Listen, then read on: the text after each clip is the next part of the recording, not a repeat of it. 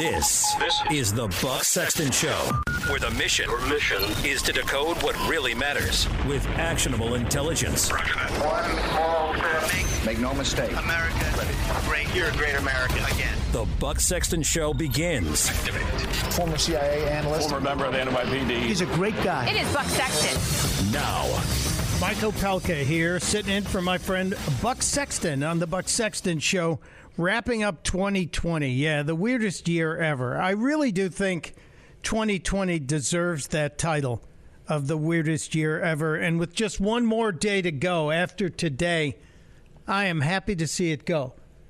But as I mentioned yesterday, I'm also a little nervous about 2021, especially after we read those predictions from Nostradamus yesterday. Nostradamus, who 500 plus years ago predicted that uh, 2021 would see asteroids and zombies on the planet. Well, we've had a couple close, close calls with asteroids over the last couple of months and that doesn't make me feel very comfortable. And the zombie thing, who knows what's going to happen? Really, we are seeing all kinds of things. The World Health Organization told us, by the way, COVID 19, not necessarily the big one when it comes to pandemics. Thanks, fear mongers. COVID 19, not necessarily the big one. And speaking of COVID, a Colorado man has come down with the new, more highly contagious version of the COVID 1984 virus. A guy we are told was not traveling. A guy we are told did not have contact with people from the United Kingdom. And that's where we believe the latest strain was coming from, and probably already here. Canada had a couple of cases it recognized two days ago. But here's the thing: the mainstream media is not covering when it uh, when it talks about this new strain of COVID.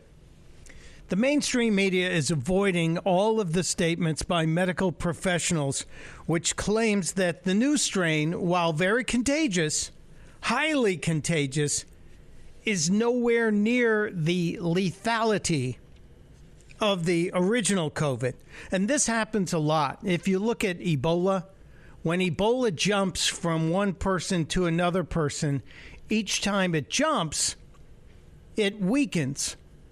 And maybe that's the case with this. This latest strain of the COVID, which this guy in Colorado again has contracted, they've identified it, but he hasn't traveled. He didn't just come back from England.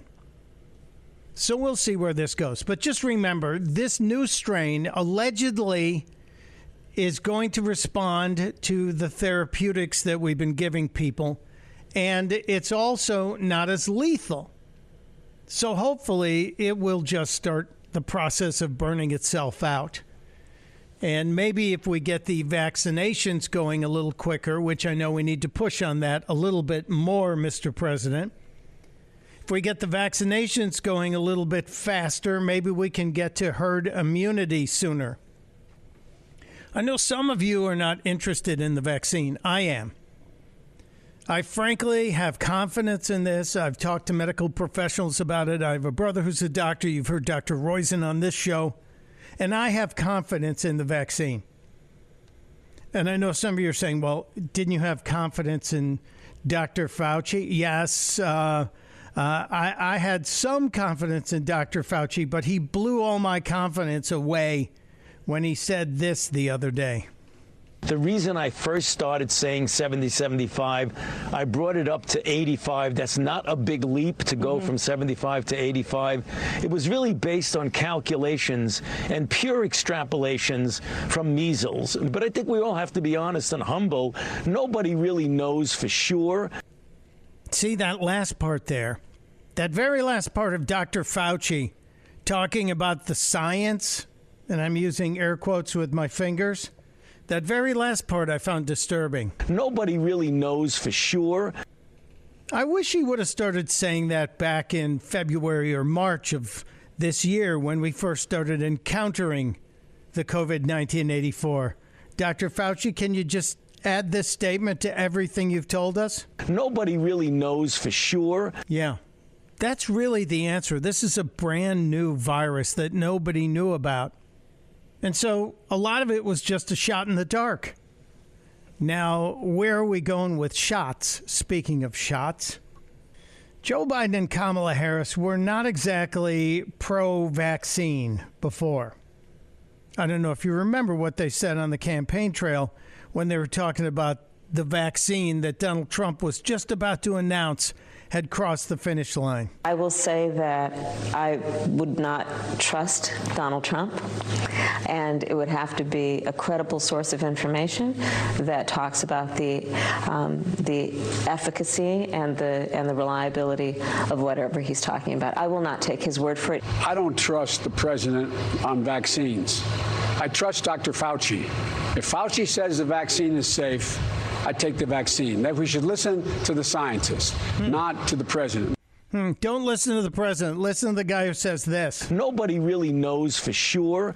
Well, what we do know about the vaccine is it was tested on tens of thousands of people who I believe those people who put their arms out, who offered their own bodies as guinea pigs for the the vaccines on, on a couple different companies in their trials. Those people really should have been the person of the year.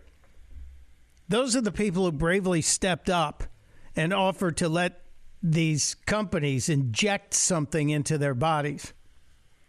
So Biden and Harris in the fall casting doubt on any vaccine just because it came from the orange man. Orange man bad. You know, they hate him. And then uh, yesterday, Kamala got her vaccination. And uh, Joe Biden had to talk about her getting the vaccination. And in doing so, I believe Joe Biden may have said the quiet part loud, as they like to say. Joe Biden may have told us exactly what he's thinking or what the plan is. I hope the president will clearly and unambiguously urge all Americans to take the vaccine once it's available. I took it to instill public confidence in the vaccine. President-elect Harris took it took hers today for the same reason. Wait. What what was that last part, sir?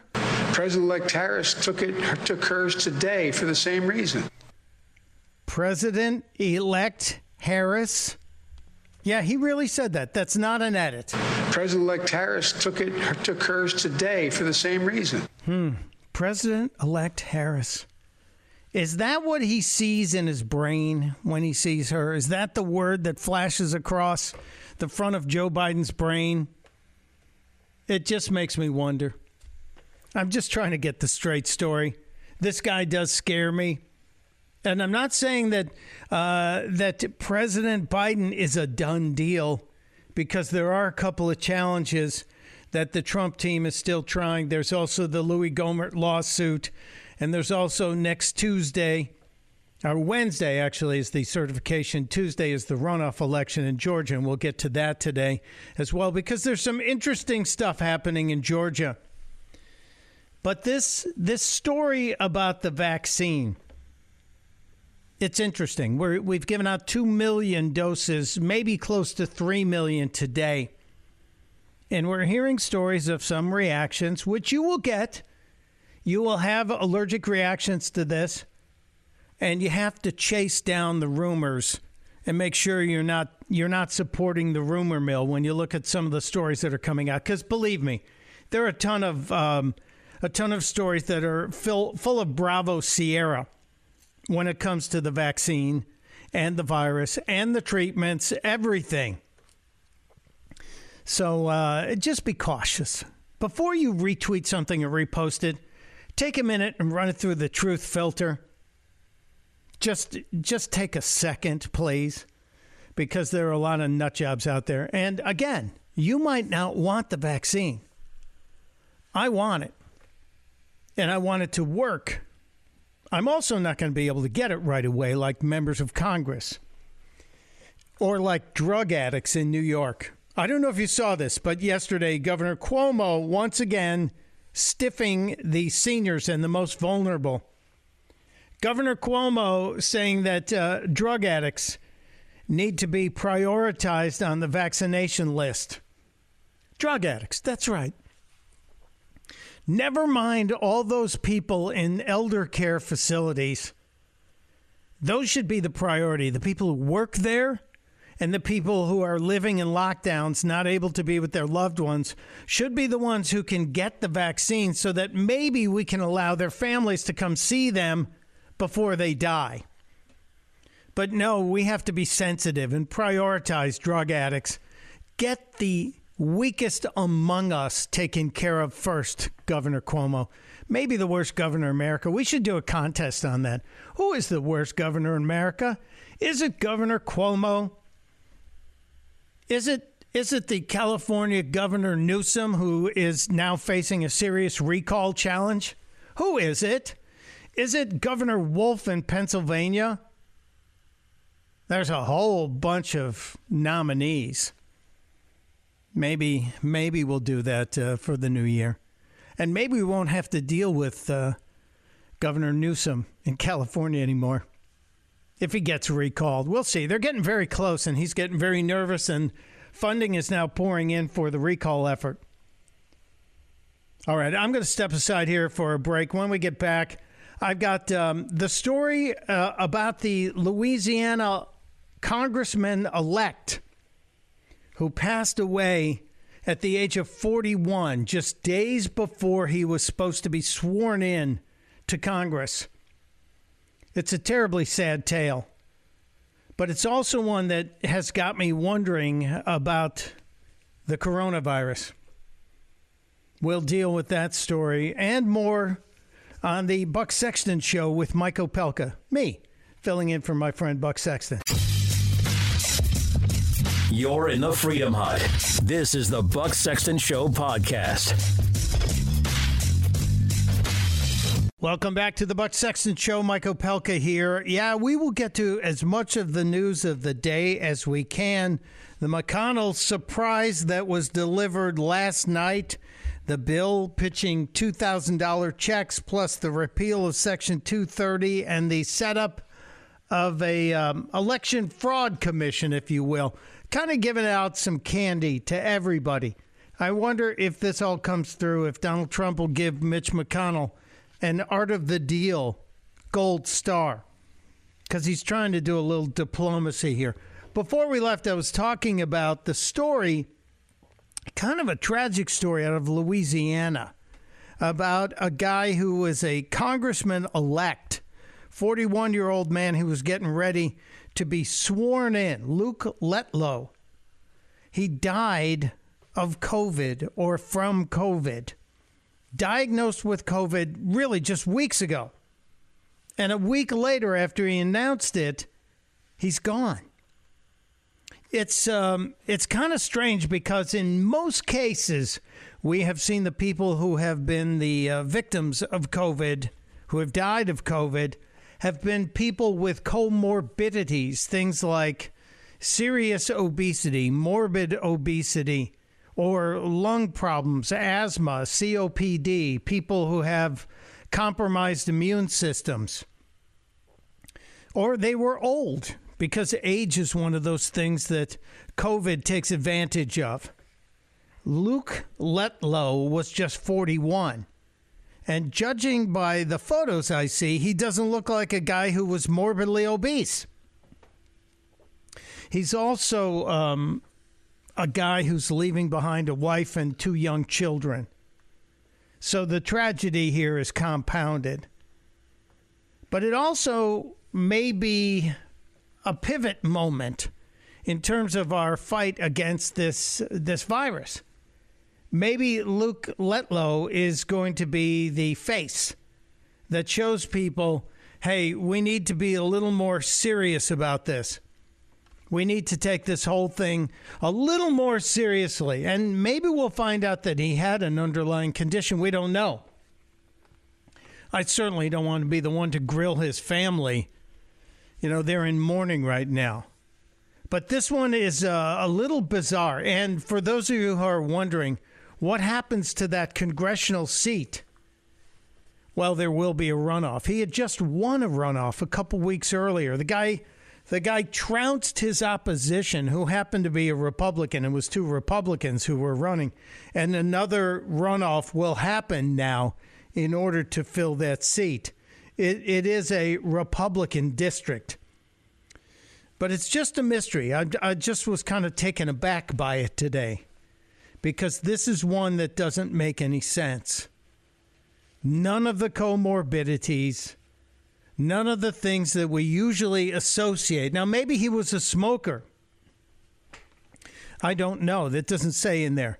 We are hearing, and we've heard from our friend Michael Roizen at the Cleveland Clinic, that smoking smoking really does do damage to the lungs to the point where this COVID virus goes in and and gets deep in the lungs and starts ripping them apart. So if this guy smoked or even vaped, they're also saying that if you are a person who uses the vape pens, that you need to take a good look at, at, at yourself and say, maybe I don't need this because the COVID may also do the same thing to your lungs that smoke does. It's really kind of an unknown, isn't it? Here we are 10 months into this, and, and we're still not exactly sure. We're still not exactly certain of, of how all of this works. Right, Dr. Fauci? Nobody really knows for sure. Yeah, I know. I'm not making light of it, but I'm just pointing out that all of the research we have, all the billions we've poured into it, and you can still have a Luke Letlow happen. A 41 year old guy who contracted the virus and then within two months or less is gone. I guess we'll know eventually what the whole story is. I guess the media will dig in, or his, once his family gets a chance to adjust, and they'll never remember Christmas without thinking of the, the time daddy died. That's just a terrible thing to have. I always feel for anyone who's got to go through a holiday period and have the loss of a relative because that's that's what we did. We lost my dad 4 years ago the day after Christmas. It stinks on ice. So, to the Letlow family, our hearts and prayers go out to you. And uh, I hope we find out. Maybe there was a reason why this uh, this COVID ravaged this guy.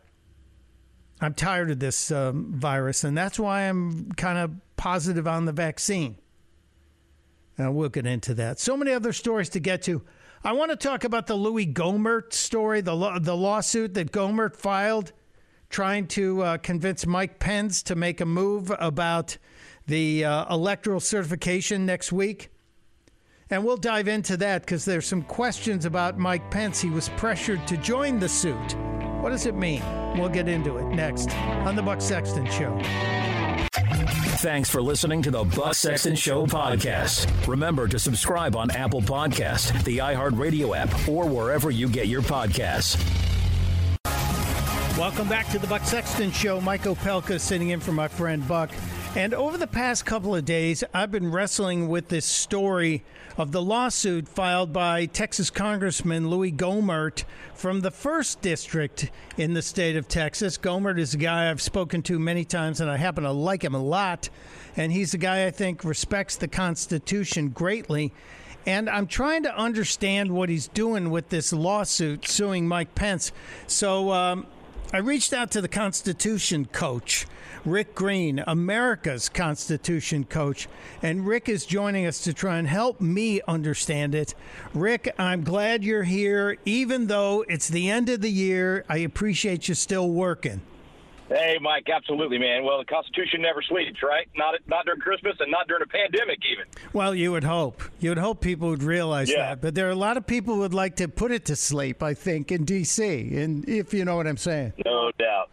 No doubt. So, Rick, let's talk about this lawsuit uh, filed earlier this week. And we also had a report that was bubbling that talked about the fact that Louie Gohmert and the 11 electoral uh, representatives, electors from Arizona, had tried to enlist the vice president to sign on to this.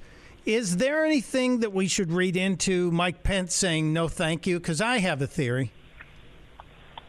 Yeah, I don't think so. I, I think that was a preliminary thing required to expedite the case. If, if they had agreed on everything, there's really no need for the judge to, to intervene here. Uh, so I, I think, look, Louie Gohmert's a former judge in Texas, a great congressman, as you said, a lover of the Constitution, a brilliant guy.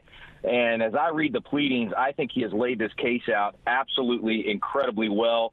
He's, he's raising some big questions that, frankly, Democrats and Republicans have asked for a few years now. Uh, in fact, 150 years roughly, this 1887 statute um, has been confusing. The only thing the experts agree on is that they don't agree on what it actually says. It's the worst written statute in history. And Louie is actually saying, look, that statute's unconstitutional because it's granting new powers to Congress and it's stripping the vice president of powers. Uh, and I agree with him. I think this is uh, a brilliant way to approach this. There's some some some major issues at at uh, at play here, um, and we need to remove the uncertainty. So I'm glad he filed the suit ahead of January 6th.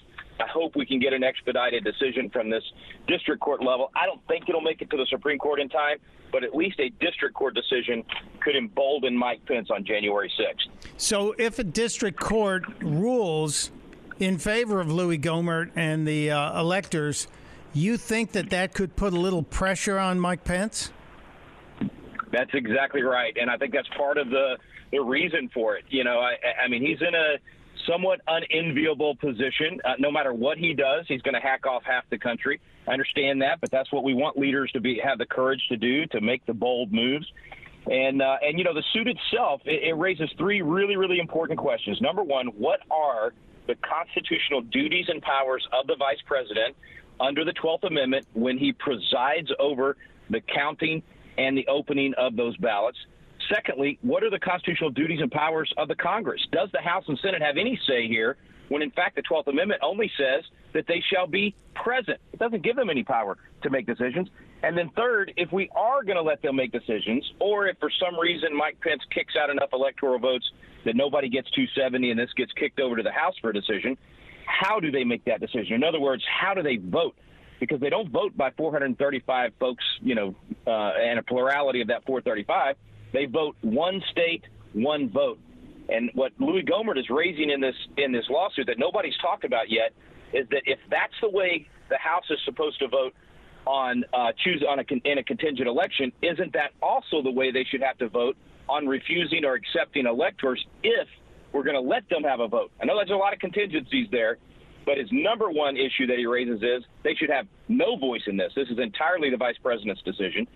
But if the court doesn't agree with that and they say, no, we're going to let precedent take, uh, you know, uh, a Trump the no pun intended, let precedent trump the actual Constitution. Precedent meaning uh, we have allowed the House and Senate to have a voice in this in, in previous elections. And if they if they allow for that, then we still have to answer the question of how do they vote. So a lot of issues at play here, and I think Judge Congressman Gohmert has laid them out excellent. Yeah, I, am a big fan of Louie, as I've said before, and, and you you know that. Um, if you're a betting man, Rick Green, uh, which way do you think this flows in Texas, and how soon do you think we hear about it? Ah, this is the part I hate. Uh, you know, the courts have failed us miserably throughout 2020. They've failed us and the one thing they're supposed to do, which is defend the Constitution all year long they've allowed governors to be dictators and emperors and and failed to uh, uphold the rule of law and the Constitution. For 50 years they've been outside their jurisdiction. The courts have been doing things they shouldn't have been doing. The one time they need to do what they're supposed to be doing under the Constitution, they didn't do so. Same thing with the election laws being changed by governors. I mean, the courts should have uh, uh, made the right decision there and done their one job of defending the Constitution. So my my faith in the courts right now, I think there are too many cowards in the courts. I, you know, I think the Vegas odds. If I were setting the Vegas odds on this, I'd say we got a 10% chance. Uh, but but it's absolutely constitutionally correct. It's correct based on the rule of law and even on historical precedent. The problem is we don't have a lot of courage in our politics in America today. And so the question I have is does Mike Pence have the courage to do it? I think he does. I mean, I've known him 20 years. He's a great guy, loves the Constitution. I think he does. The question is, can we get a court to give a ruling that basically gives him some cover, gives him some, you know, gives him something to quote from, and, and say, look, I'm not the only one that thinks this. Um, and and I think we need that because unfortunately the left dominates the media, they dominate the narrative, and they're and they're of course squealing around saying, "Oh, this is just another attempt to quote steal the election," when in fact it's not even about Trump. It's not about Biden. It's about simply following the rules, actually upholding the Constitution. Are we a constitutional republic or not? Can Congress, by just a, just a federal law, strip the vice president of constitutional powers? That's the underlying question in this lawsuit. We would never let Congress just pass a law to strip the president of the power to pardon or the power to appoint uh, justices. That's a constitutional power. Well, in the same way, the vice president has a constitutional power here to open those votes, decide which votes to open, uh, to, to, to uh, count those votes, and to preside over this process. And to allow a federal law to strip him of all of that decision making power and give it to the Congress, which the founders didn't do and which the 12th Amendment didn't do, uh, frankly, you know, th- th- there's only one way to decide this case if you're going to do it constitutionally. But unfortunately, politics and a lack of courage will probably influence this more than the Constitution itself. Yeah, it sure feels that way. And without that nudge, Mike Pence is unlikely to uh, move any anything really that'll put him in a position that sees him as a radical. I tend to think Mike Pence, who I like a lot, is also trying to position himself in this split from Donald Trump in a way uh, as as a possible 2024 candidate, and that's that's not to say it's anything evil. He is a politician. He's a guy who makes his living winning elections, if you will, and then governing. So I I have to think that somewhere in the back of Mike Pence's head, he's thinking, "Hey, 2024 is four years away. I could be seen as a moderate." Is that the uh, incorrect thinking? To uh, he's a human after all. For God's sakes. Sure, sure. No, you know, the cynical side of me says, of course, he's going to be calculating some of that. But the, the, the history on Pence and, and watching what he's done the last four years and, and standing by Trump's side, uh, even when Trump did things that, that, you know, even conservatives, you know, said, oh, I wish he wouldn't have said it that way or whatever it might be. Uh, he's just been so solid and so loyal. I think he knows, even if we look at it from a, a calculating perspective, he knows there is no play in the middle ground here. If he does that, all he's going to do is hack off both sides. Uh, the, the, the Trump movement, which I think Trump's the figurehead of, but is really a constitutional return to the to the rule of law uh, movement, and folks that love America and understand America has been the greatest national force for good in history. Uh, that movement is not uh, in any way going to be looking for a moderate or mamsy pamsy candidate, and I think Pence knows that. I don't think there's any way to win over the left. Uh, this nation is split politically, and uh, and what we need are bold leaders that that can, uh, as Reagan used to say, not paint in, in, in pale, you know, pastels, but bold colors. Um, so my hope is that if Pence is calculating on this, that he'll come to the right conclusion and the right calculation, which is lead boldly have the courage to stand up for the Constitution here. Everyone knows this election was stolen. Everyone knows that, that those those states broke the law. They broke the Constitution. They, they these governors made up the law, changed the rules at the last minute, completely unconstitutional. And that and that if, if he's gonna if he doesn't reject those electors, he is agreeing to that lawlessness. Any senator or congressman that doesn't object uh, even though Gohmert's, of course, making the argument they don't even have the power to object, but most people think they do, and they have in the past. So any governor, any any senator or congressman that doesn't object to those electors from Georgia and from uh, uh, Michigan and Pennsylvania and Wisconsin, uh, where these secretaries of state and governors, you know, uh, rigged the system to help their side, unconstitutionally did so. If you don't object to that, you're signing off on that. You're saying I'm okay with lawlessness. Hey, just give me more of that in two years, more of that in four years these congressmen and senators, especially these Republicans, got to get some backbone. They got to stand up for truth. They got to stand up for the Constitution. And I guarantee you this: if they don't, we're going to replace them. We're going to primary every one of them. There is a restoration of constitutional um, uh, respect in this country. People are studying it like never before. I got 4,000 Constitution coaches across the country that have signed up this year to host Constitution classes in their living rooms, in their churches, in their synagogues, all over the country.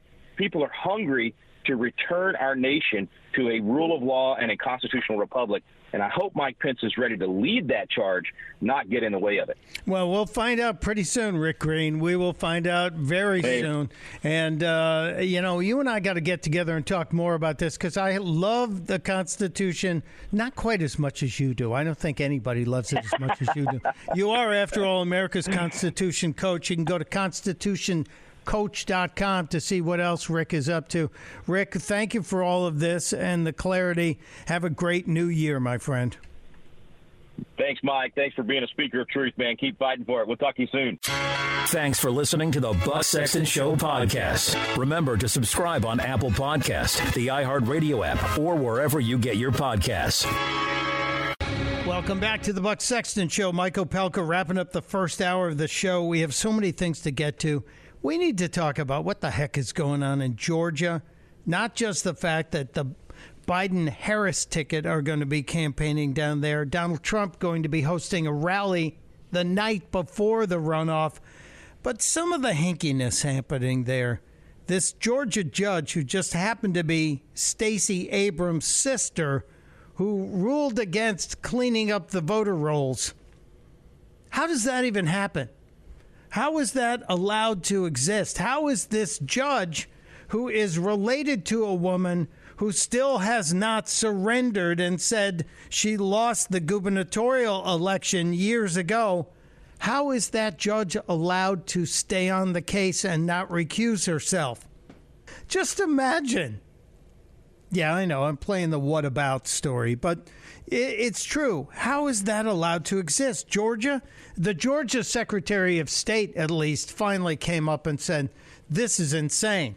And this is the guy who I have not had a lot of confidence in. Just um, a, a bizarro story.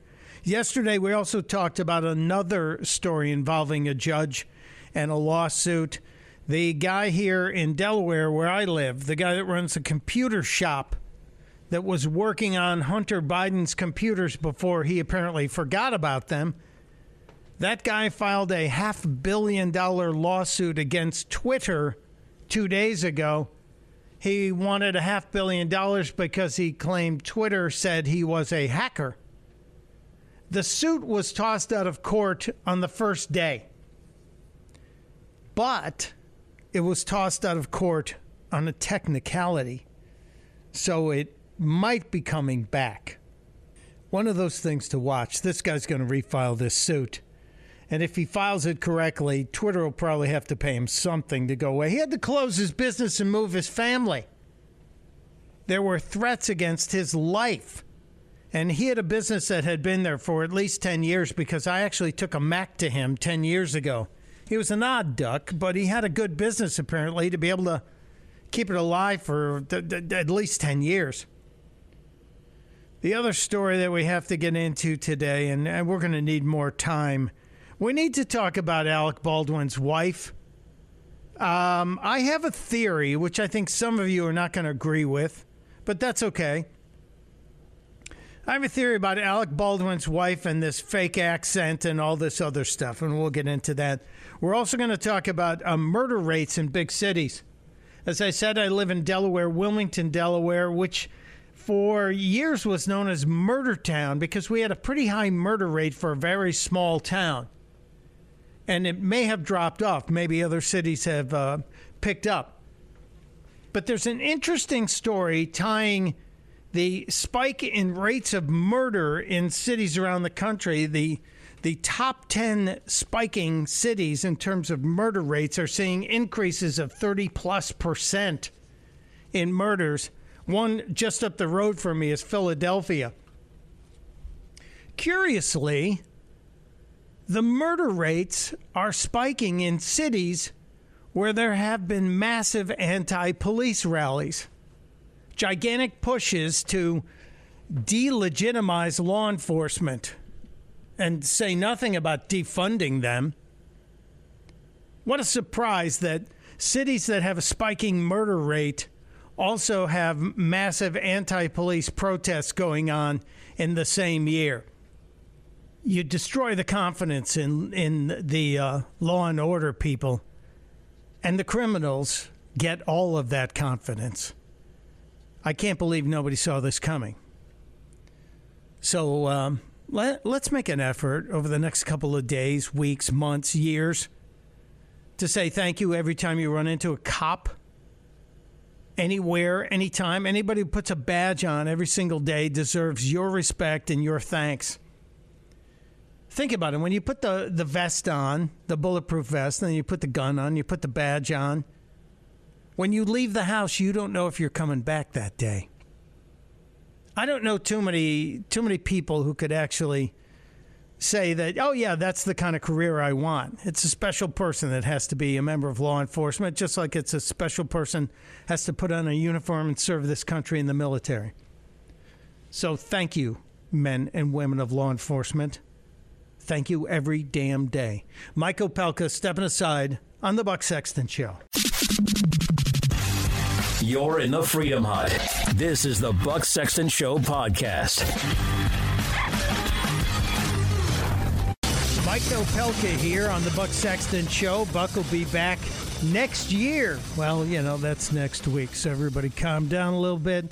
Buck Sexton taking some much deserved days off, and I'm trying to hold down the fort here, cover everything that's going on as we also look back at 2020 and give it a uh, single finger salute in some cases. Not too excited about 2020 and not going to be exactly the most positive memory I have of any year in recent years, or pretty much any year. When you get a pandemic, it tends to put a damper on most everything. And this pandemic certainly did that with a major assist from government, I might add. I'm still mad about a few of the things the government made people do this year and the shutdowns, the lockdowns, the uh, two weeks to flatten the curve, as we were told in the spring. Now, here's the weird thing. Earlier this year, I, I started talking to my friend Dr. Michael Roizen of the Cleveland Clinic. He's the guy we have we've had on before. And he's a guy who keeps his eye on everything in the world of medicine. He's he's friends with Dr. Oz, Dr. Fauci, the whole nine. And on January 9th, as we started getting more and more reports about this flu in China and how it could be pretty dangerous and deadly. I called him up and I said, "Doc, we got to talk about this this coronavirus and you have to explain it to me. How does it get from bats or birds to people and and how dangerous is it?" It, most of the flus start with animals and then go from animal to human that self limits it as long as that virus does not go from human to human. The bad ones are viruses that, that we haven't been exposed to, that is, usually uh, bird flus, flus that come from birds or other animals, that go to humans and that there is human to human transmission of. That is, when you cough or sneeze or breathe, you breathe this virus on someone else. And if there isn't human to human transmission, doesn't matter. If there is human to human transmission, the uh, other humans can get it. Hmm. Well, that's the concern in this one. There has not been human to human transmission yet, which means this flu will die out or this virus uh, new virus will die out unless there becomes, unless the virus mutates, gains another virus um, that is associates with another virus, integrates with that other virus's DNA or RNA, and can integrate into your body. So the worry is, will this um, evolve? Will it change shape and form? Um, or its RNA, if you will, to get to be able to go to human to human. If it does, then we should worry because we don't have protection against this one. Does, so, so I stopped him to ask him another question, but yeah, we don't have protection against this one. We didn't have protection, and guess what? It did jump from human to human. What we've learned now about the COVID 19 is that. Uh, it's what they refer to as slippery, a virus that can mutate quicker than we anticipate. So it, it's actually got some survival instinct in its DNA and able to alter itself to make itself change, become more contagious, and maybe more lethal. We don't know. The new virus that this guy in Colorado has is said to be less lethal. So we shall see a couple months later, and, and I talk to Roizen virtually every week about what's going on in medicine and health. a couple months later, I talked to him, and he had a really kind of interesting report that I haven't seen anywhere. And when we look back over the year, we kind of had a little bit of a dip in the summer, if you remember. And then in the fall, we had this surge, this massive surge that we've had since uh, October, November, December. And I wonder if the theory Dr. Roizen was talking about here had anything to do with that dip. And if we can take some of this information and maybe apply it and sort of help flatten out what's going on right now with infections. And so, what we know really is this is a very bad disease for the elderly and for those with some comorbid conditions over the age of 50. Um, under the age of 50, it doesn't. It it, it is less likely to uh, get you in a serious problem than is a car accident um, in your normal driving habits. So this is not a very common problem under the age of 50. It does cause a flu-like syndrome in many people. But the main problem under the age of 50 is when you get it, you can give it to someone who is over the age of 50 with a comorbid condition or over 70 in a long term care facility. Long term care facilities around the world seem to be where this goes, which obviously long term care facilities are kind of a uh, proxy for someone who is elderly and has an immune deficiency or has a um, if you will, a comorbid condition. So between 60 and 70, you haven't yet gone into the long-term care facility, but you've got a comorbid condition. That's a problem. And over the age of 70, you go in for help, and that's a problem because you are in a weakened state one of the best pieces of news this week, Michael, and I'm going to give you a, the best piece of news I heard on the virus this week. Okay, now hang on. I'm going to get get to Dr. Roizen this breaking good news that he gave us. This was late. I think this was late May, might have been April when we were talking about this. And uh, if you notice, the early diagnosis that they had on the COVID was pretty much what we've got today as long as you're under 60 and healthy, it's just a bad flu, even though we had the congressman elect who succumbed to it and, and passed away earlier this week. But generally, the strength of the person, if they are 70 and under, 60 and under, this is just a nasty flu. But here's the advice he gave us that I think I think maybe we should consider this. This is again from earlier in the year. I think it was late April or early May. If you're ready for it, I, I'm strapped in and ready, Doctor Roizen. Um, that high humidity, that is 40 to 60 percent humidity, plus temperatures 70 to 80, seem to make the virus impotent. Huh? Doesn't go away, but it just doesn't attack. And so, what does that mean? Well, in our cooler climates or in deserts or um, we don't have high humidity, so the virus says, "Hey, I'm going to attack you," and does, um, especially the elderly. But in those places where you've got high temperature, you put a humidifier in, get it to 40 to 60 percent. I don't know what we normally get it to in our homes, but I'm sure it isn't that high. Get it there, and you're much less likely to get the disease. So maybe that's a secret when the uh, and if the virus comes back and we don't have a treatment and don't have a vaccine yet, then you just raise the humidity in your house and maybe uh, get a little higher temperature, get it a little muggy, and the virus says, "Hey, I'm not attacking."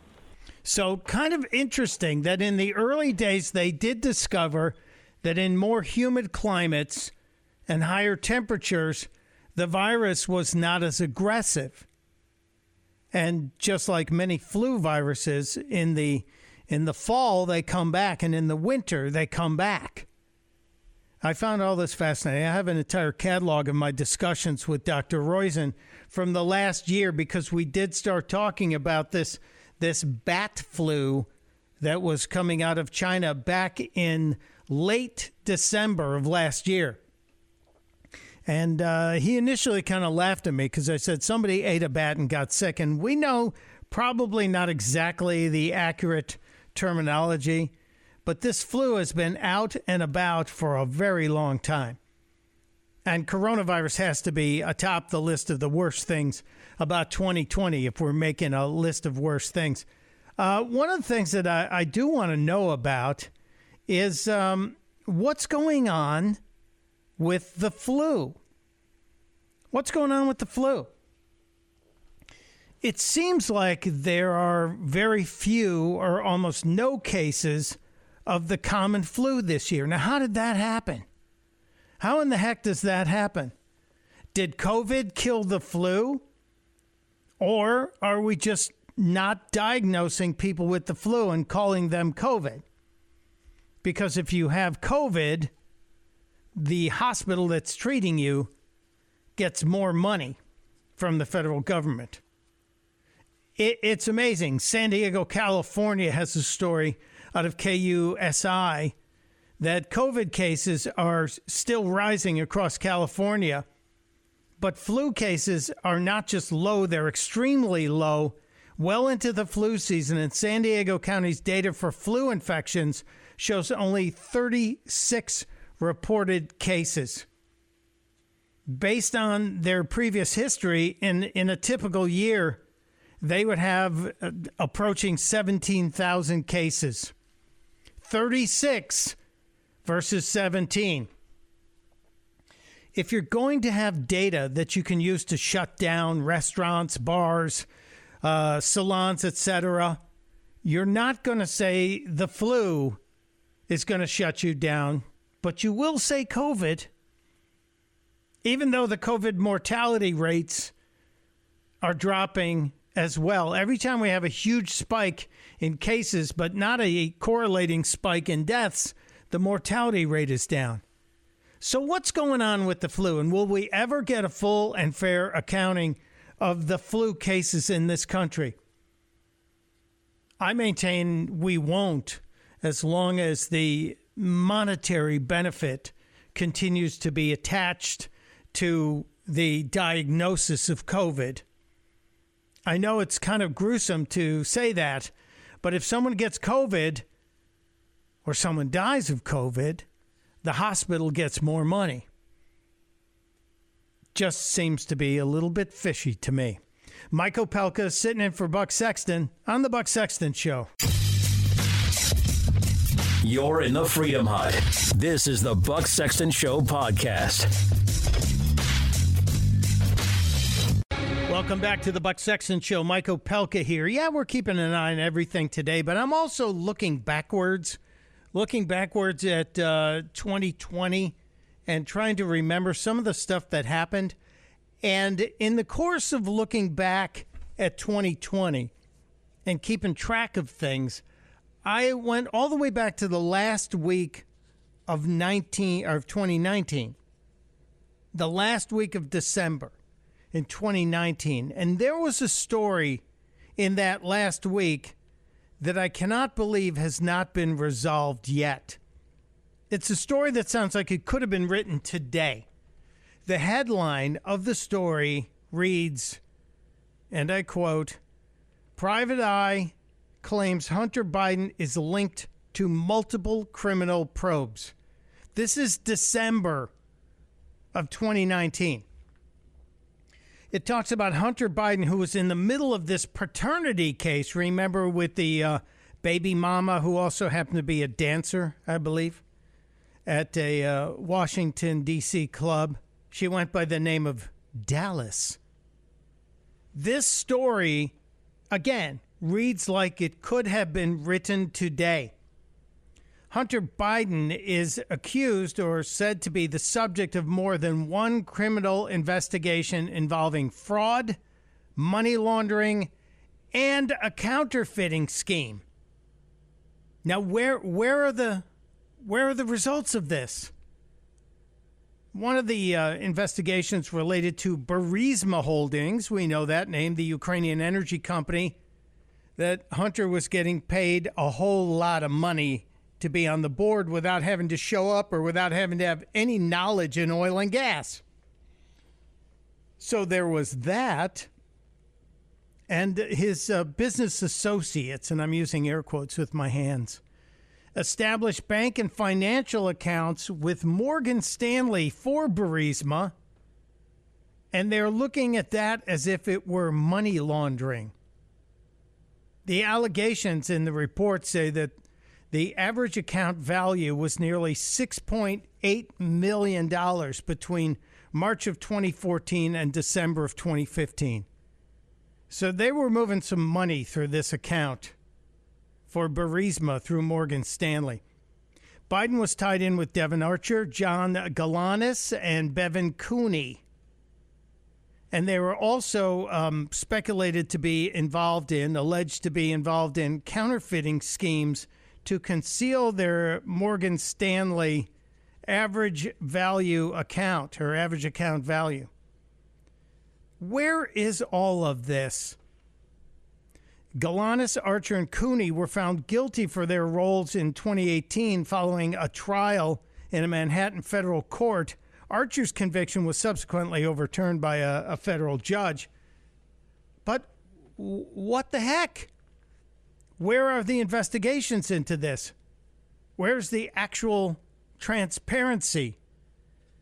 Is there going to be a bigger revelation? I don't know. But it seems to me a year ago, a year ago this week, we knew that Hunter Biden had allegedly been involved in some pretty shady deals involving money laundering, possibly counterfeiting bonds that dealt with Native Americans. Where, where, where is the actual resolution? Where's the, the, the interest in solving this and getting this to court or getting this? Uh, why isn't this guy locked up? Is what I want to know. We haven't even seen Hunter Biden since the night his father claimed a victory at the election and he showed up on stage holding the baby from, I think, the uh, dancer, Dallas. Dallas's baby. This is one of the greatest criminal swindles I think I've ever seen. And I really would like to get to the bottom of the Hunter Biden story, the Tony Bobulinski story, to see if Joe Biden was, in fact, the big guy, which I think we all believe he was. Can we please get someone with a backbone to go after this?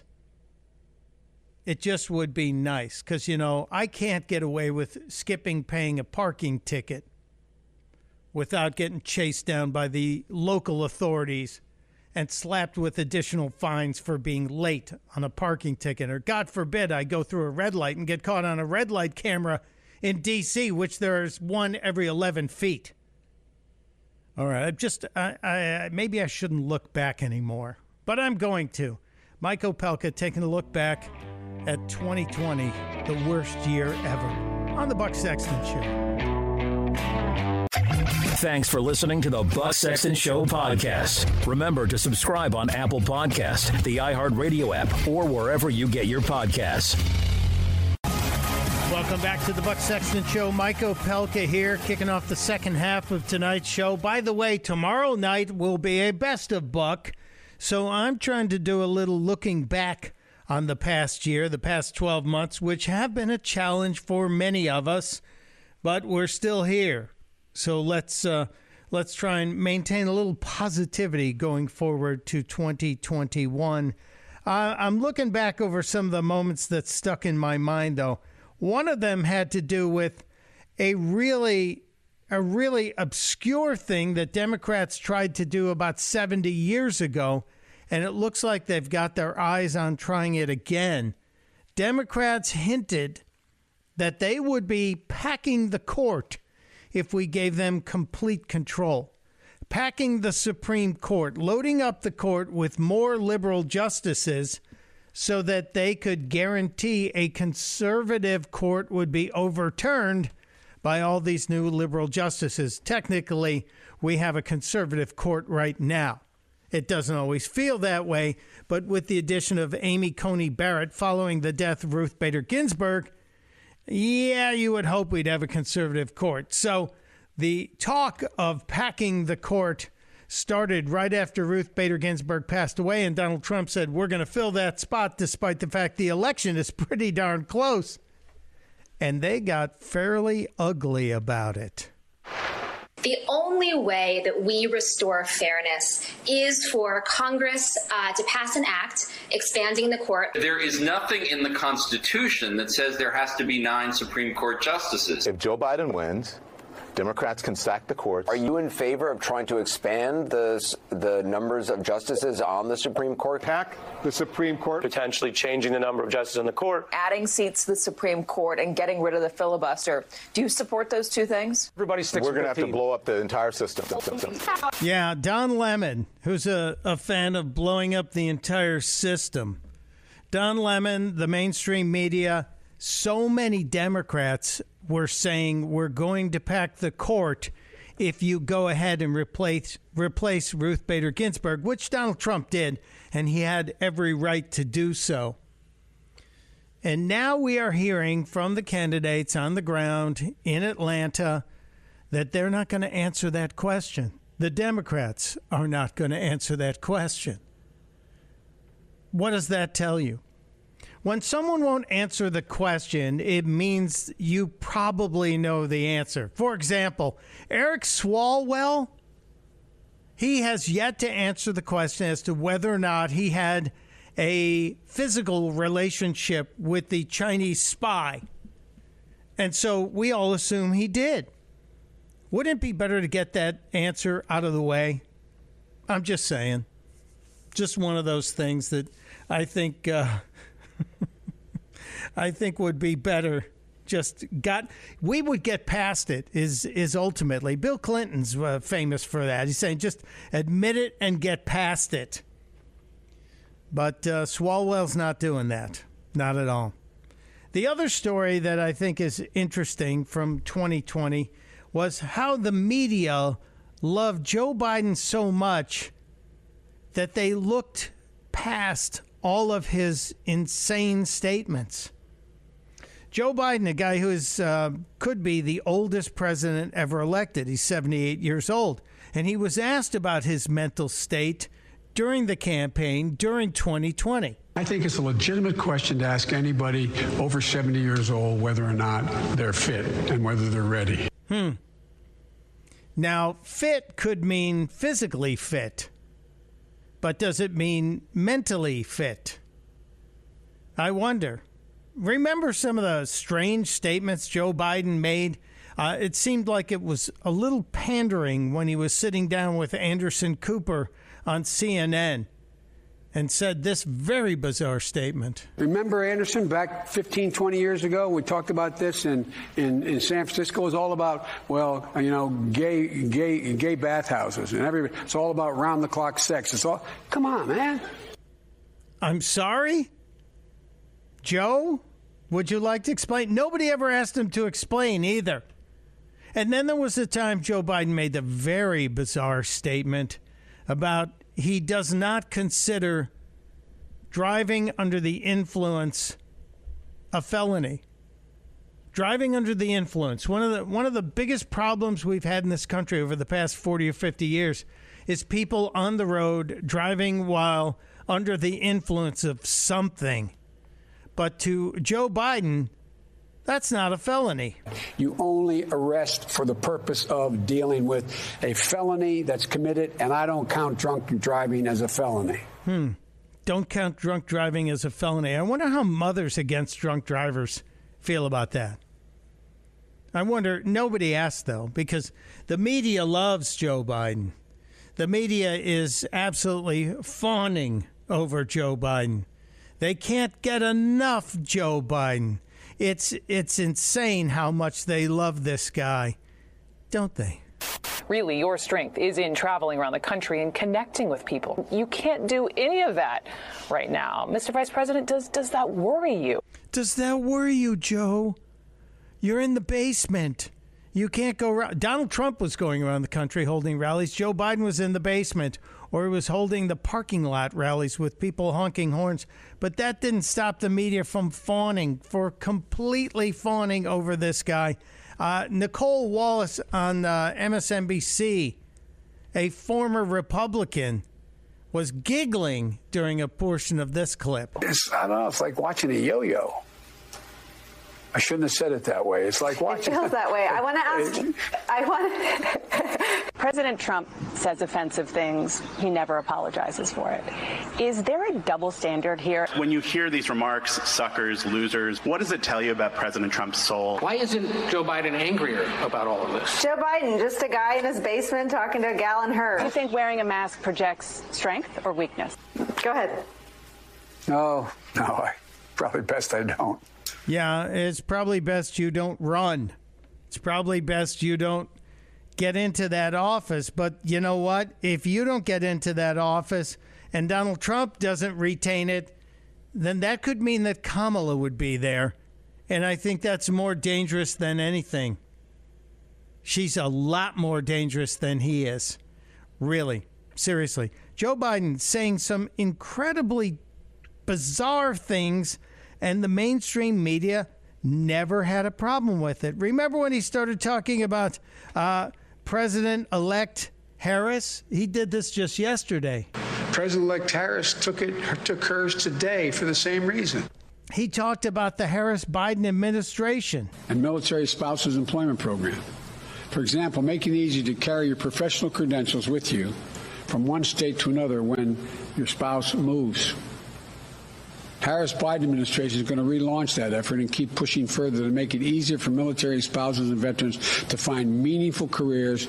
Yes, the Harris Biden administration. Nobody presses him on this, and they should. And we had it throughout the entire year. It went in the the whole year. We had all this going on. And don't get me started about his past.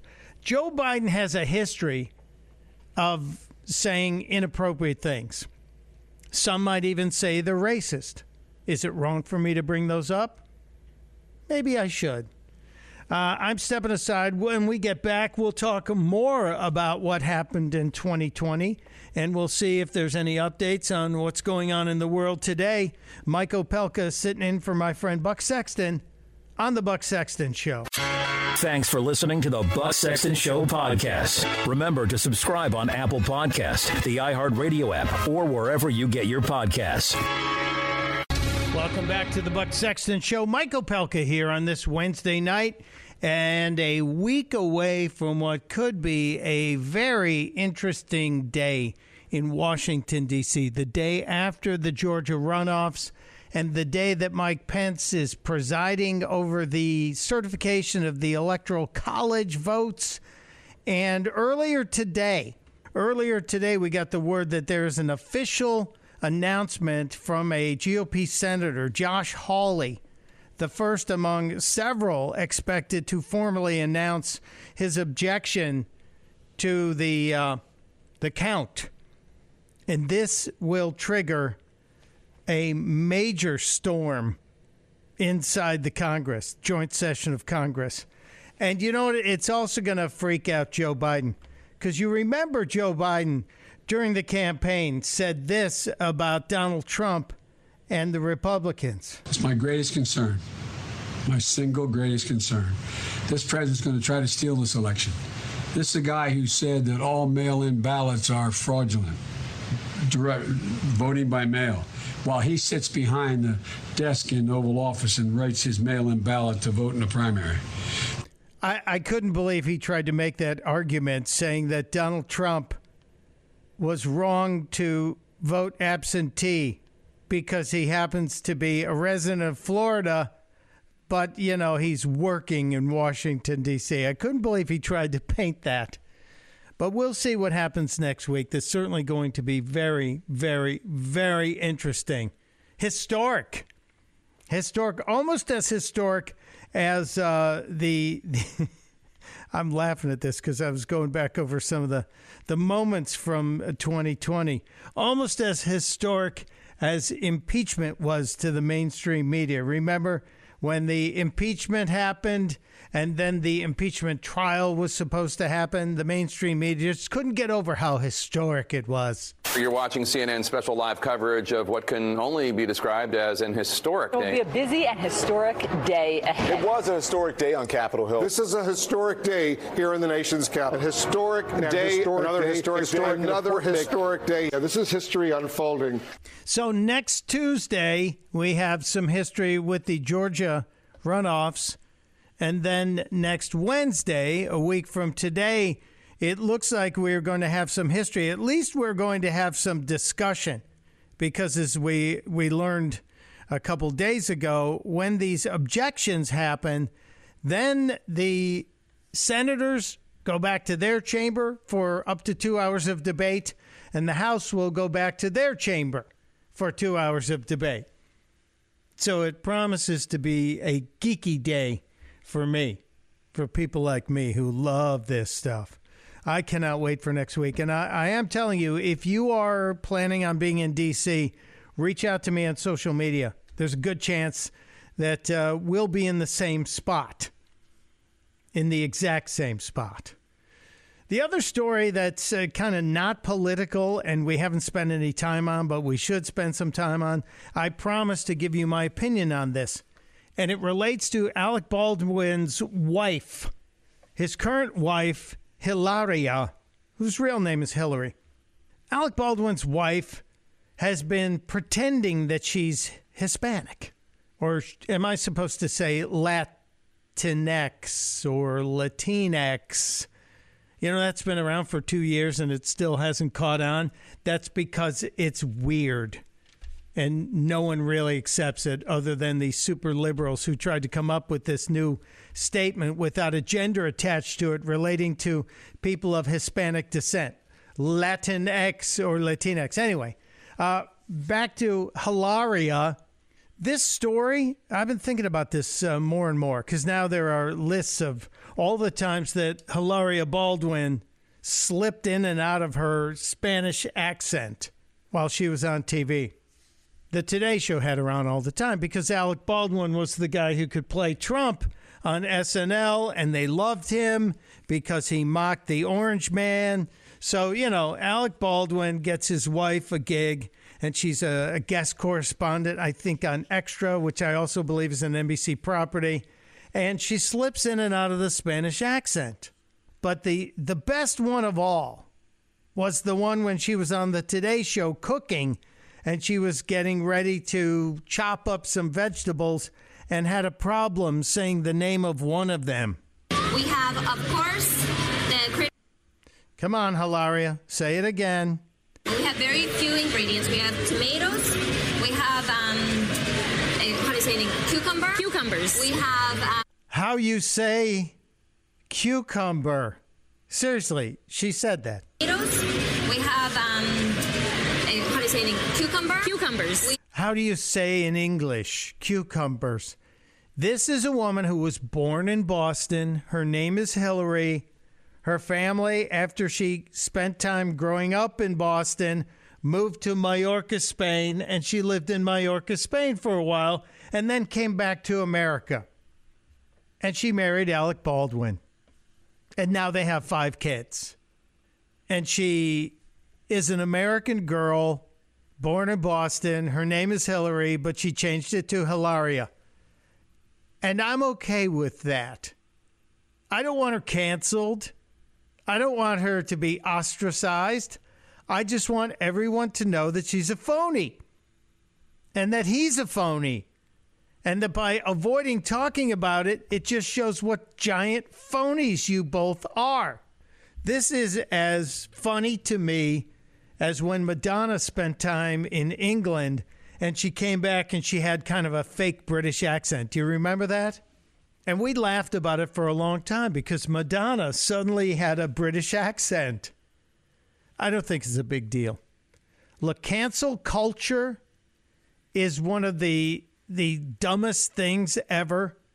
It's right up there with the people who we give the woke Olympics awards to. The cancel culture needs to go away. And I don't have a problem with Hillary becoming Hilaria.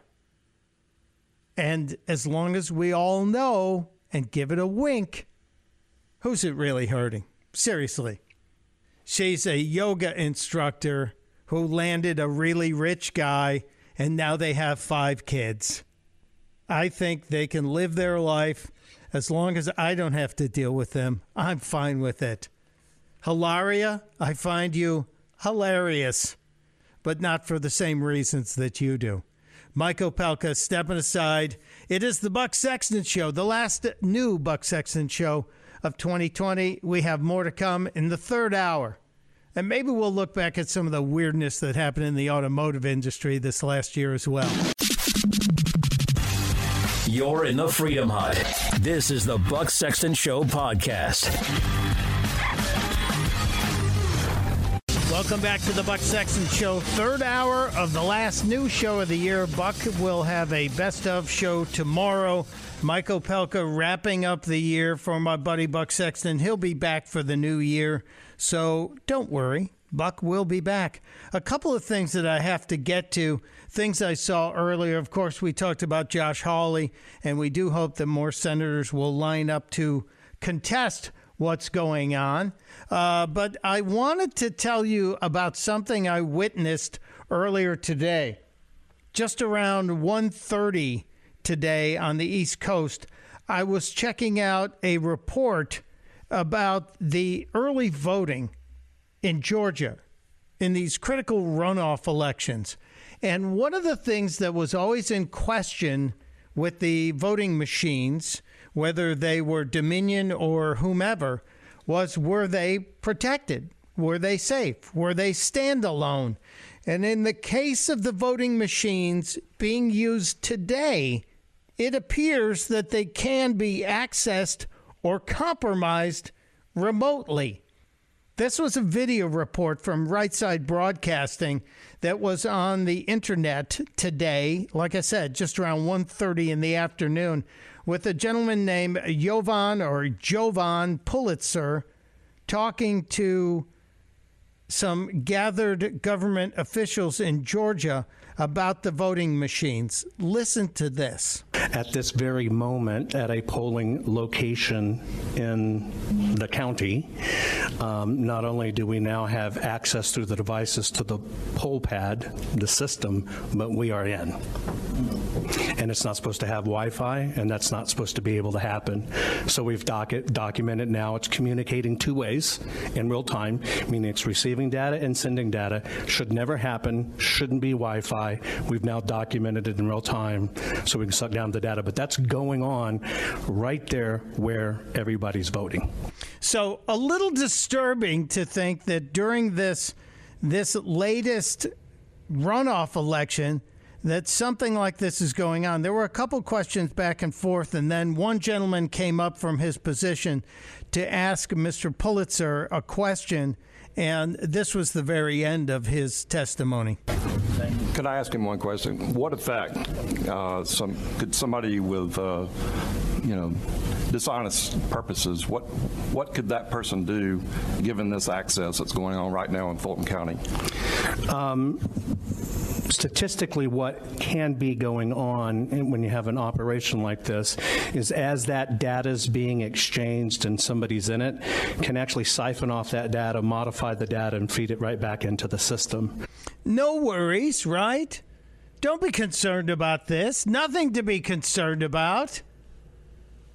The opportunity for it to happen should have everyone freaking out now we have testimony of this guy. Where where are the people standing up and saying we have a problem?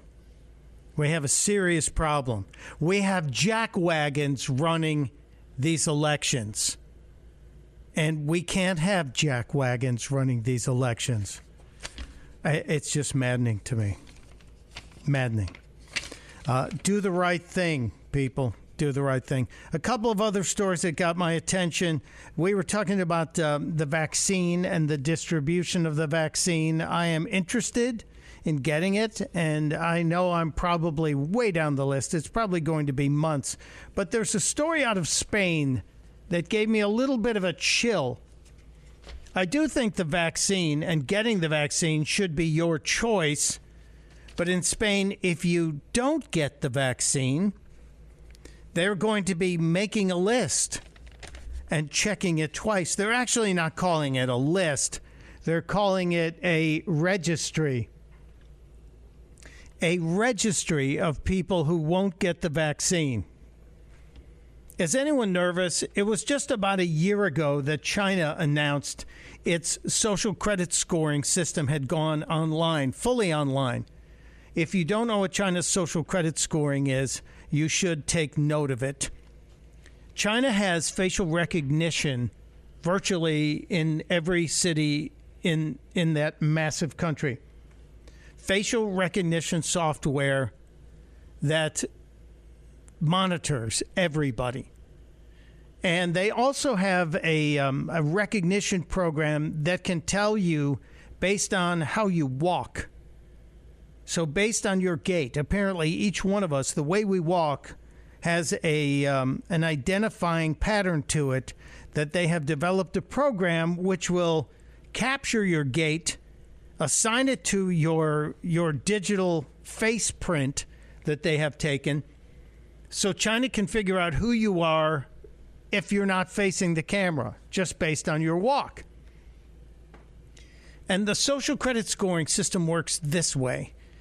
If you're caught by the cameras misbehaving in public, let's say you're smoking on a train platform, you will get some sort of demerit from the Chinese government. If you are caught drunk in public, you will get demerits from the Chinese government and your social credit score will ultimately determine your life and and how you live. That's it's kind of well, it is Orwellian. We talk about how 1984 has become an operating manual for the Democrats. The Chinese are applying it and they've got the system in place already. What makes you think they won't be outsourcing it to the rest of the world? Here's the deal if your social credit score falls below a certain level, you aren't allowed to travel on the fastest trains. You're not allowed to fly on planes. You're not allowed to take the good buses. You will be relegated to traveling in the worst way possible. It is kind of frightening, isn't it? But it's in existence right now with over a billion people. What, 1.5, 1.6 billion people they already have on the system? So Spain's probably thinking, hey, if we can get that uh, social credit scoring system here, we can we can use our registry of people who refuse to take the vaccine. Maybe we'll write a little Christmas carol for Spain's registry. Spain's making a list, checking it twice. Get the vaccine or your life won't be nice. Yeah, I know. Social credit scoring is here. Uh, I'm very concerned about China. Very, very concerned about China and what they're up to. We heard from uh, Gordon Chang earlier this week, the guy who wants us to cut all ties with China. It certainly would get the attention of the rest of the world, wouldn't it? You have to be pretty strong to do that. I don't know if we can. The other story that I, I want to tell you to keep an eye on Donald Trump's pardons the left got really freaked out earlier this this week when Donald Trump pardoned a few people and commuted some sentences. And Donald Trump has um, pardoned what would be considered a handful of people when compared to people like Barack Obama. The commutations of sentences and pardons from Donald Trump number somewhere around 130. Barack Obama, commutations and pardons, over 1,700. And Barack Obama is also the guy who pardoned a terrorist who bombed and killed people in Puerto Rico. Yeah, Donald Trump not pardoning terrorists, not at all. So if anyone gets their uh, dress blown up about Donald Trump pardoning people, like Roger Stone or Paul Manafort. Manafort committed a crime before he worked for Trump, but the president has the pardon power. Not saying I agree with it, but if you want to look at the overall totals of pardons and commutations, Donald Trump isn't even close to the top. He's down near the bottom. FDR, by the way, led everybody with over, I think it was 4,000 pardons and commutations. I know. I know. It's very interesting. Very interesting. Uh, Bill Clinton, we all remember Bill Clinton issued a uh, pardon to the fugitive banker Marc Rich, who happened to be the husband of one of his biggest donors. Just amazing to me that the left would try and get upset about Donald Trump and his pardons, while the history of pardons on the left is obvious and ridiculous. And I, am glad we have the time to point it out. I need to get back to another story. Uh, for for weeks and weeks and weeks, we have been hearing, and maybe for years, ever since Donald Trump's tax cuts came uh, into reality, we've been hearing that this was a handout, a giveaway to all the richest people. There is now data proving that Donald Trump's tax cuts were, in fact, progressive. Yeah, we'll get to that. I'll explain just around the corner. Mike Opelka in for Buck Sexton on the final Buck Sexton new show of 2020. You're in the Freedom Hut. This is the Buck Sexton Show podcast. It's Mike Opelka in for Buck Sexton, and we are marching 2020 towards the exit, trying to get rid of this horrible year and throw it out of here, and we will get there. You know, back in the early days of the first term of Donald Trump, I say that because I'm hoping for a second term. I would like to see it be a consecutive second term, but it may have to be a term that starts in 2024. We will see. We will see next week if history can be made. And, you know, I believe that if anyone can make history, it's Donald Trump. He is the guy who beats the odds on so many occasions. So uh, we shall see next week, Washington, D.C., on the 6th of January.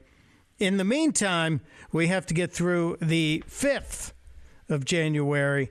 And there's some encouraging news about what's going on in Georgia. Yeah, I played you that clip earlier that has the voting machines that were hacked by white hat hackers who showed that they were connected to the internet, which means the bad stuff can happen. It doesn't necessarily mean the bad stuff did happen, but it means that bad stuff can happen. And the law of averages says anything will happen that can. So I didn't like to see that, but uh, there is some interesting news out of uh, out of Georgia as relates to the runoffs. And this is from a story in the Washington Times today. The anti Trump Biden Republicans, I want you to drink that in. The anti Trump Biden Republicans have come back to the GOP column for the Georgia runoffs. And apparently, there is a considerable group in Georgia who, while they were Republicans, weren't exactly fans of Donald Trump. And, you know, we've seen the never Trumpers out there everywhere. But in this case, they were Biden Republicans. I guess it's kind of like being a blue dog Democrat. But uh, these folks look at the candidates like Raphael Warnock and Jon Ossoff, which still feels like I'm swearing, doesn't it? Whenever I say the name Ossoff, I'm wondering if I'm going to get a, a, a red flag from the program director. But uh, Ossoff and Warnock are two of the most liberal, radical people you will ever see run for office anywhere, including San Francisco. And these guys will take this country, if they are allowed to take over those two seats in the Senate, they will take this country with the Democrats so far left they will change our republic forever. I'm not being dramatic. So when I see this news that the anti Trump Biden Republicans have come back to the ranch, it makes me feel better. It makes me feel like, well, maybe we're going to we're going to pull this out. We just got to make sure everybody gets to the polls. And if you're not voting early, you got to get out and vote next Tuesday. Donald Trump's going to be doing that rally in uh, Georgia on Monday. And uh, I heard, and it's in all the papers, so it's not a secret. Uh, uh, Joe Biden and Kamala will be barnstorming through Georgia as well. So it's going to be a very busy weekend for the people who were on the campaign trail all the way up to November 3rd. And we will see next week. I, I do think we're on a good path, but it also concerns me how much money is being spent on, on this, this Senate election, these two runoffs. It's crazy money. And speaking of crazy money, remember when Donald Trump had the tax cut pushed through and the left told us that everything about the tax cut was wrong. The Donald Trump tax cut was a giveaway to the rich and the rich people only. Well, it turns out four years later, three and a half years later, Donald Trump's tax cut turns out to be ready for this progressive. Nancy Pelosi called it the worst bill in the history of the United States Congress. Jesse Jackson wrote in the Chicago Sun-Times, American plutocracy gets immoral tax bill. The St. Louis Post Dispatch, which is often called the Post Disgrace, said sheer greed, an effort by the malefactors of great wealth to escape more of their obligations to the society. And what did we learn? The bill that passed in 2017 well, gee, the share of federal income taxes paid by the top 1% actually increased from 38.5% to 40%. So the top 1% actually paid more. The top 5%, top 10%, top 25% all paid more. The bottom 50% of taxpayers saw their load of the federal income tax drop from 3.1% to under 3%, 2.9% to be exact. So, to everybody who said that Donald Trump's tax bill, Donald Trump's tax rollback was going to be a gift for the upper class, it turned out to be a gift for everybody in the 50% of America or lower. The top 1% paid more, the top 5%, 10%, 25%, even parts of the top 50, that 50 to 25%, paid a little more money. So Nancy Pelosi, when you talk about the uh, what was it a a sundae with uh, a doggy doo doo with a a cherry on top, um, yeah, I, I, think I have the quote. Here it was, Nancy Pelosi.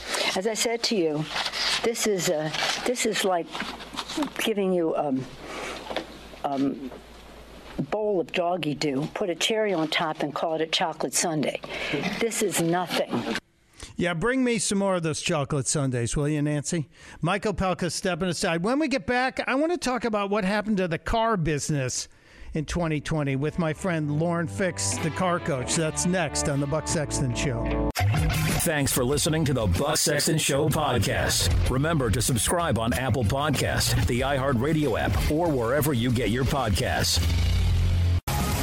Mike Opelka here for Buck Sexton, and we're almost out the door, and so is 2020 almost out the door. As I've been saying all night, I will not be upset to see 2020 go away. I'm hoping that 2021 starts with some good news.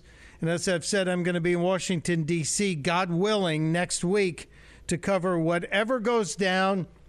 Hoping there are a whole bunch of senators who line up like dominoes behind Josh Hawley and stand for the correct thing when the Electoral College certification comes up. So we will see. We shall keep our eyes on that.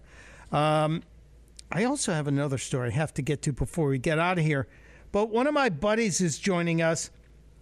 She is uh, my go to in the world of automotive news and information. Her name is Lauren Fix, the car coach. You've seen her. She was on with Maria Bartiromo earlier, um, and uh, she's been on Fox and the Weather Channel all that stuff.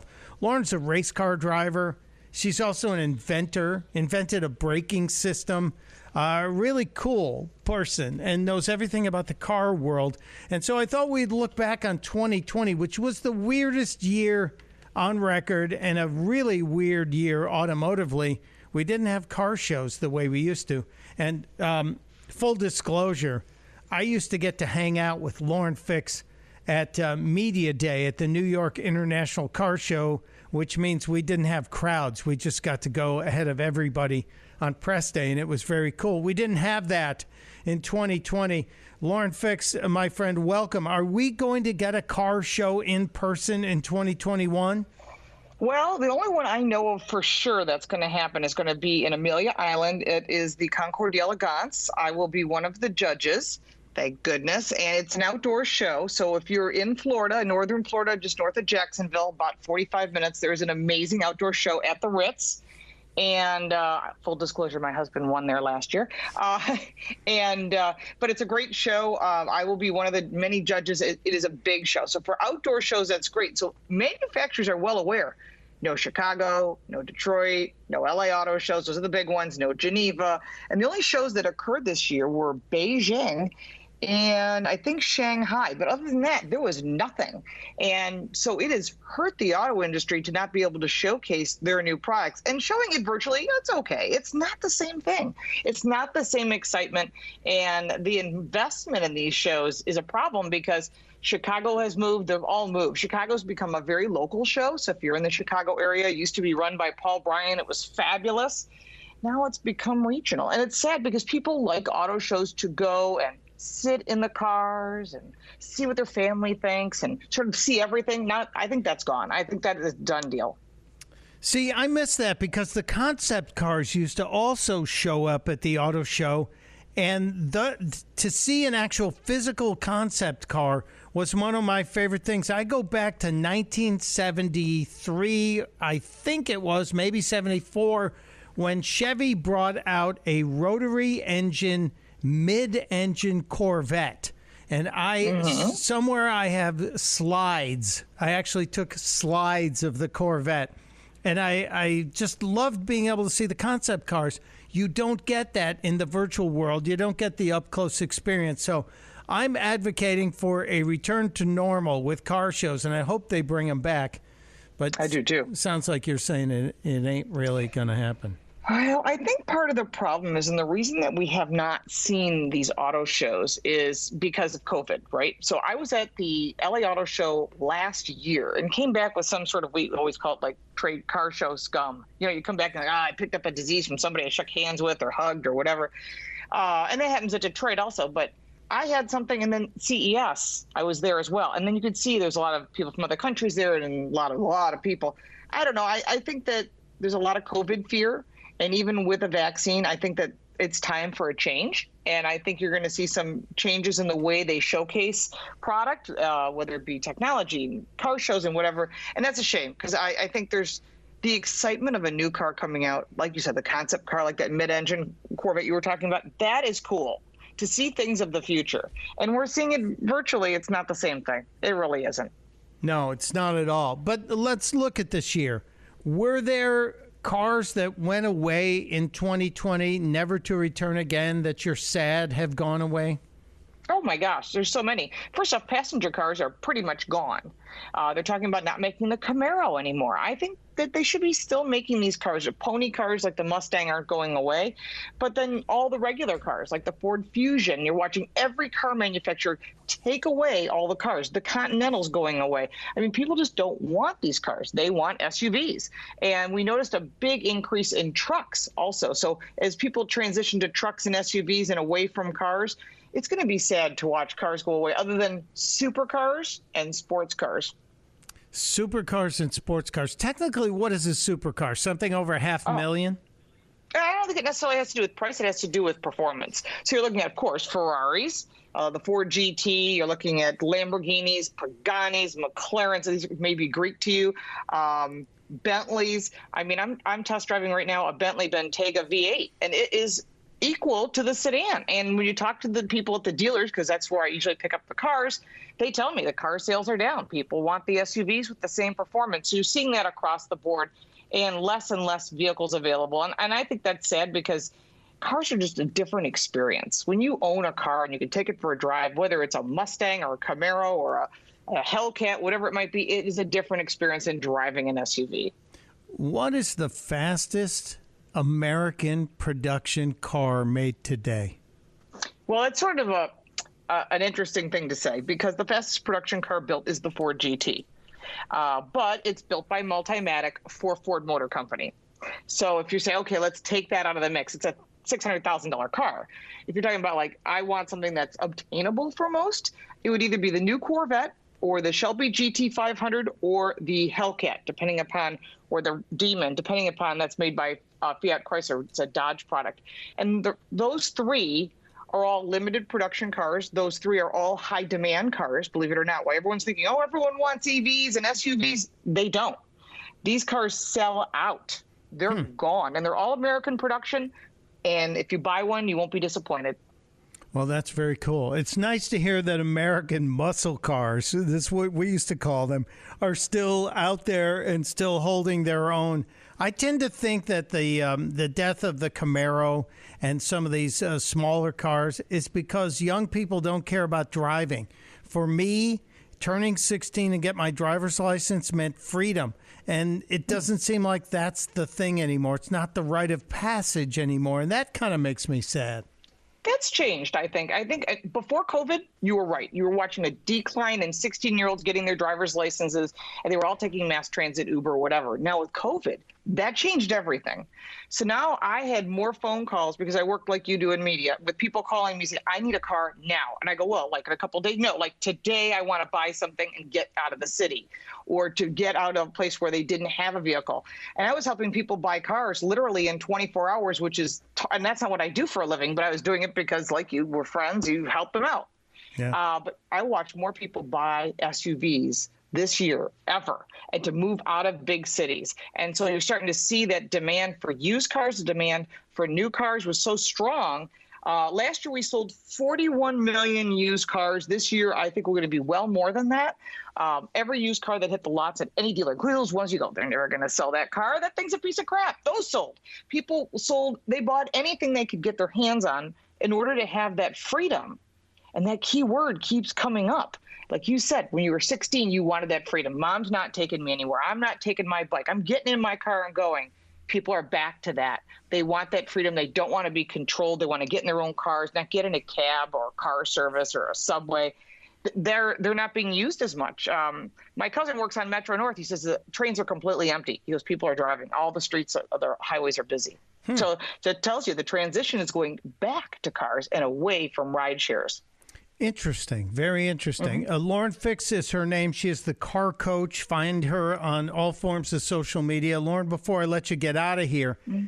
is there anything coming out this year? Is there any new product in the in the car world that you're excited about that we should look forward to? Well, there's a lot. We got the Hummer EV coming out. I think that's kind of cool because we've been talking about that, you know, Hummer coming back, that brand. Uh, Bollinger coming out with an EV truck. I'm not an EV person, but Rivian's going to have their vehicle. I want to see the final production piece. But on the gasoline powered side, we just had Dodge Ram come out with the TRX, this big 707 horsepower motor in a truck well, Ford says, well, you can't outdo our Raptor. so they're going to take a Shelby GT500 engine and put it in a F 150. I go, I want one of those. that's going to be a blast to drive. My, so uh, that, that I'm looking forward to. okay, that's good. My nephew's got a Raptor. I have to tell him about this because he may want to trade up. Oh, they're awesome. You better put an order in now because they're not even they're not even announced yet. Wow. But if you tell a dealer that you want one and, and you are into these type of vehicles, you have to jump on them quickly because they're gone. That's very so cool. Very don't miss cool. out on these cool cars that are coming out. Very good. Collectibles. well, uh, I, I, just like driving them and, and the experience. Her name is Lauren Fix, as I said. She is the car coach. She's my go to on all things automotive. My friend, thank you for a great 2020. Even though we didn't get to go to the car show, I'm still hopeful we'll get to go to one in the future. I hope so because we, we were last time I saw you was in New York to talk about Carlos Ghosn, and that story's still going. but boy, I, I would love to just see you in person. It would certainly be more fun. Yeah, let's drive fast somewhere soon. Yes, yes, I'm in. Thanks for listening to the Buck Sexton Show podcast. Remember to subscribe on Apple Podcast, the iHeartRadio app, or wherever you get your podcasts. Mike Opelka finishing up uh, this year on the Buck Sexton Show. Buck will be back next year, tanned, rested, and ready, I'm sure, from his Florida adventure. Before we get out of here, I got a couple more things we have to point out. Yeah, we got to give one more play to the Trump train because who knows if we're ever going to get another chance to ride on the Trump train. Who knows? So come on, everybody, join hands. Form a Trump train with me one more time. Tell all the world, join hands and form a Trump train, a Trump train. Tell all the world, join hands and form a Trump train, a Trump train. It really is a disgrace. It's called the COVID relief bill, but it has almost nothing to do with COVID. $900 billion package provides hardworking taxpayers with only $600 each in relief payments, and not enough money is given to small businesses. I am asking Congress to amend this bill and increase the ridiculously low $600 to $2,000 or $4,000 for a couple. Tell all the world, join hands and form a Trump train, a Trump train. Tell all the world, join hands and form a Trump train, a Trump train. Yeah, Trump train. I hope we get a uh, another year or four of the Trump train. If you know what I'm saying, uh, I was looking back over 2020. Started with Donald Trump taking out Qasem Soleimani, the terrorist that the mainstream media called a war hero compared him to General Charles de Gaulle.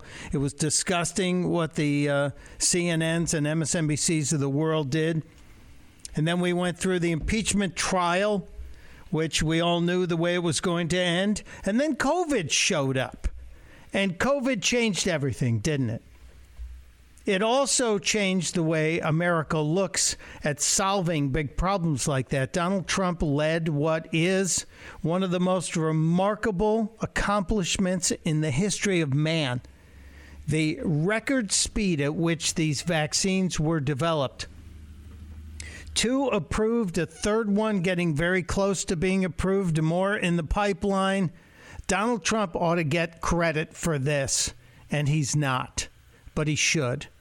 Then we went through the summer of turmoil with the killing of George Floyd and the riots and the destruction and the looting, the senseless riots, destruction, and looting, and the attacks on the good men and women of law enforcement, the attempts to defund the police. We talked about it earlier with the. Uh, the studies that are showing the cities where they had the anti cop riots. Gee, what a surprise. There's a giant spike in violence, murder in those cities. Who could have seen that coming? We had the conventions that didn't happen. We had no RNC to speak of and no DNC to speak of, certainly nothing like we've had in the past. And then we went on to an election that still remains a big question.